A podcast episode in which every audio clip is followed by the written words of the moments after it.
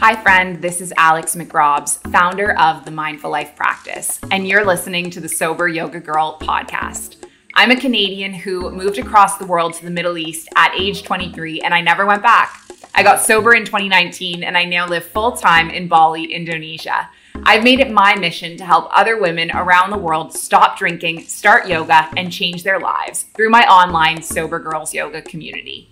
You're not alone, and a sober life can be fun and fulfilling. Let me show you how.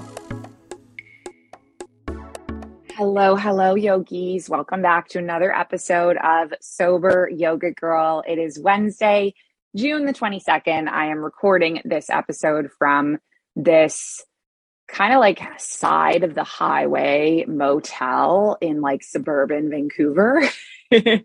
um, I came out here to British Columbia for a wedding, which was in Squamish, BC, which was just outside of the city of Vancouver. And it was really wonderful to spend time with friends from high school, friends from university, catch up with people that I hadn't seen in like a decade. So that was really nice.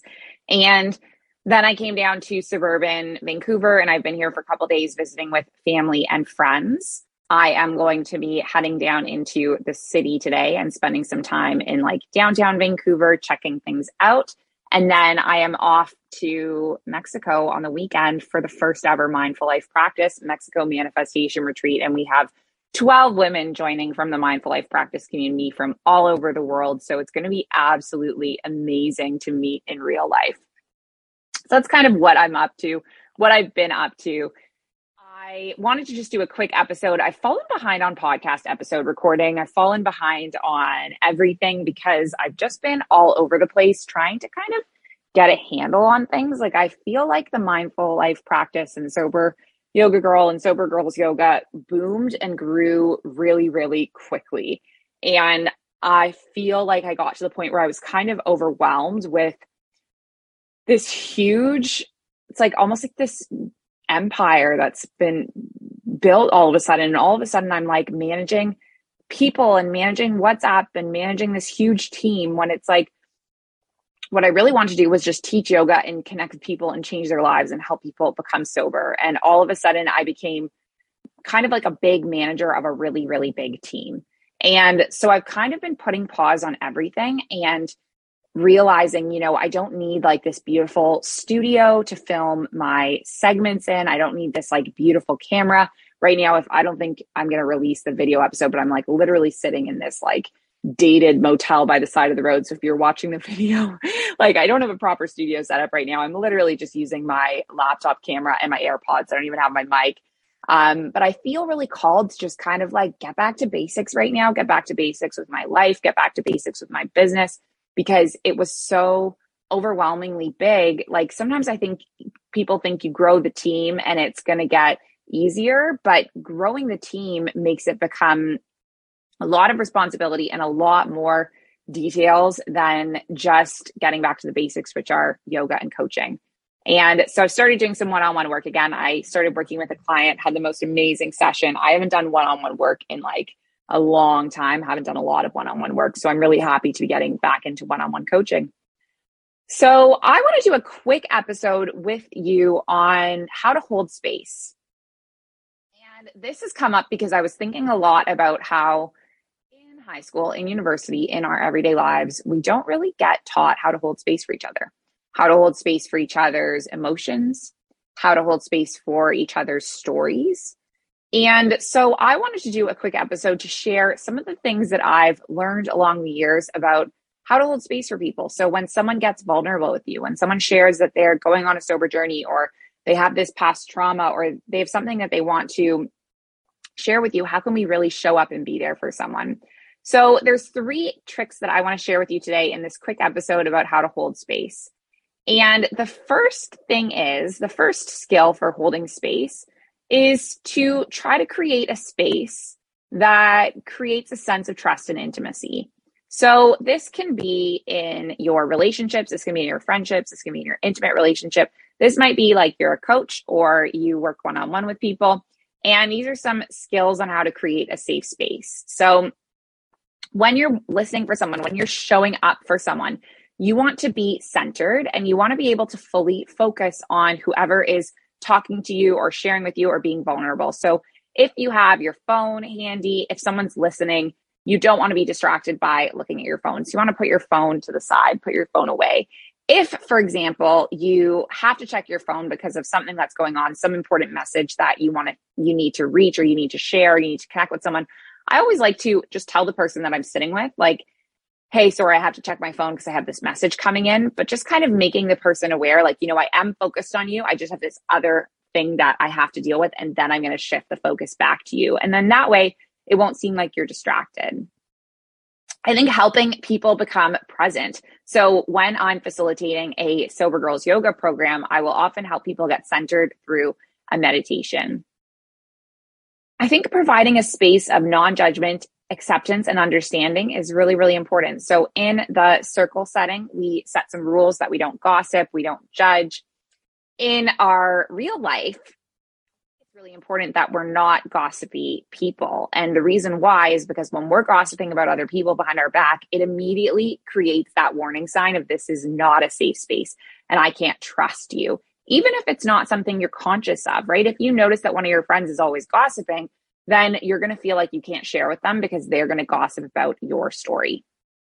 And I think that kind of circles into the next thing, which is just honoring people's privacy. So when you are facilitating a sober girls yoga program, um, of course, it's always private, but especially with friends, when friends are being vulnerable and sharing with you, just telling them, like, look, whatever you share with me, it's not going to be repeated. And I think that's a way that you can create a safe space with someone to open up.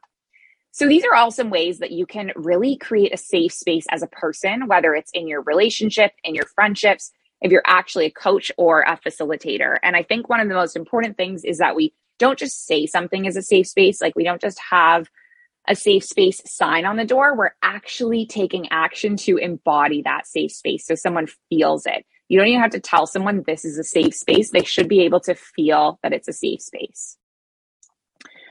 The second strategy that I want to share about holding space is managing the fixer. And this is something that I learned when I did my first life coach certification. And I have a favorite quote. It's by Parker J. Palmer, part of The Gift of Presence, The Perils of Advice. And he says, Here's the deal the human soul does not want to be advised or fixed or saved. It simply wants to be witnessed. It wants to be seen. It wants to be heard. It wants to be companioned exactly as it is. When we make that kind of deep vow to the soul of a suffering person, our respect reinforces the soul's healing resources, which are the only resources that can help the sufferer make it through.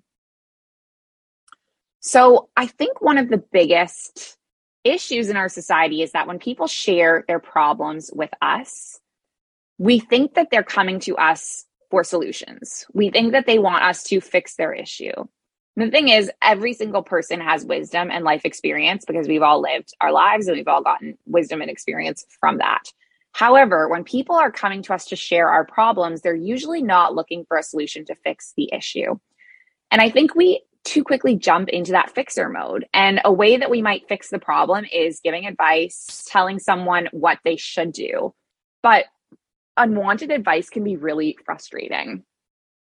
And I think our goal as coaches, but also as friends and as partners, is to empower people to come up with their own answers and their own solutions to their problems because the truth is that we all have a solution deep within us. And this is going to help us feel confident in ourselves and respect that there's an inner guru within each of us. So here's some examples of how someone who's trying to fix the problem might um, try to fix the problem, whereas how someone who is empowering someone to solve the problem might help them come up with their own answers. So one example might be if someone is expressing that they're really stressed out, the fixer might say, Have you thought about trying yoga? Whereas a coach or an empowering person might say, What solutions have you thought of? To help with your stress? And which of these do you like the best? And what steps do you want to take to get towards those solutions? I think sometimes when we are interacting with people, sometimes there is like a burning insight that we really want to share. And I think what we should do when this comes up is first allow people to come up with their own ideas, their own solutions, hold space for them. And after they've run out of ideas and they're really stuck, you might say, you know, I have this idea that I'm thinking about sharing. Does this resonate with you? And also always asking people, are you open to hearing my advice? Because that way, then people are opting in and they're choosing to receive your advice. What I've found is that almost 95% of the time, the person will come up with ideas on their own and they're not going to need our advice. The third suggestion I have for holding space is trying to listen without an agenda. So I have another quote that I want to share. It's Margaret J. Wheatley. She says, listening is such a simple act. It requires us to be present, and that takes practice, but we don't have to do anything else. We don't have to advise, coach, or sound wise. We just have to be willing to sit there and listen. The reality is that very few people feel heard and listened to. And the greatest gift that we can give people is actually listen and hear what they're saying when someone chooses to be vulnerable with us and share their story, we're here to receive it. We're not there to interpret it or judge it or interrupt with our own thoughts and solutions. And being fully present means that we have to let go of our own agendas. We have to put our full attention on the speaker. We have to hear what they want. And we don't want to force our feelings, our judgments, our opinions on the speaker. And just remember that each person has their own thoughts and feelings that are very real to them. So these are my three different strategies for holding space for someone. These are three silent skills that I learned as a life coach, but they can apply to any of our relationships outside of coaching, outside of yoga teaching. They can apply to our friendships, our romantic relationships, even our relationships with our family. And they are number one, creating a safe space. Number two, managing the fixer in us. And then number three, listening without an agenda.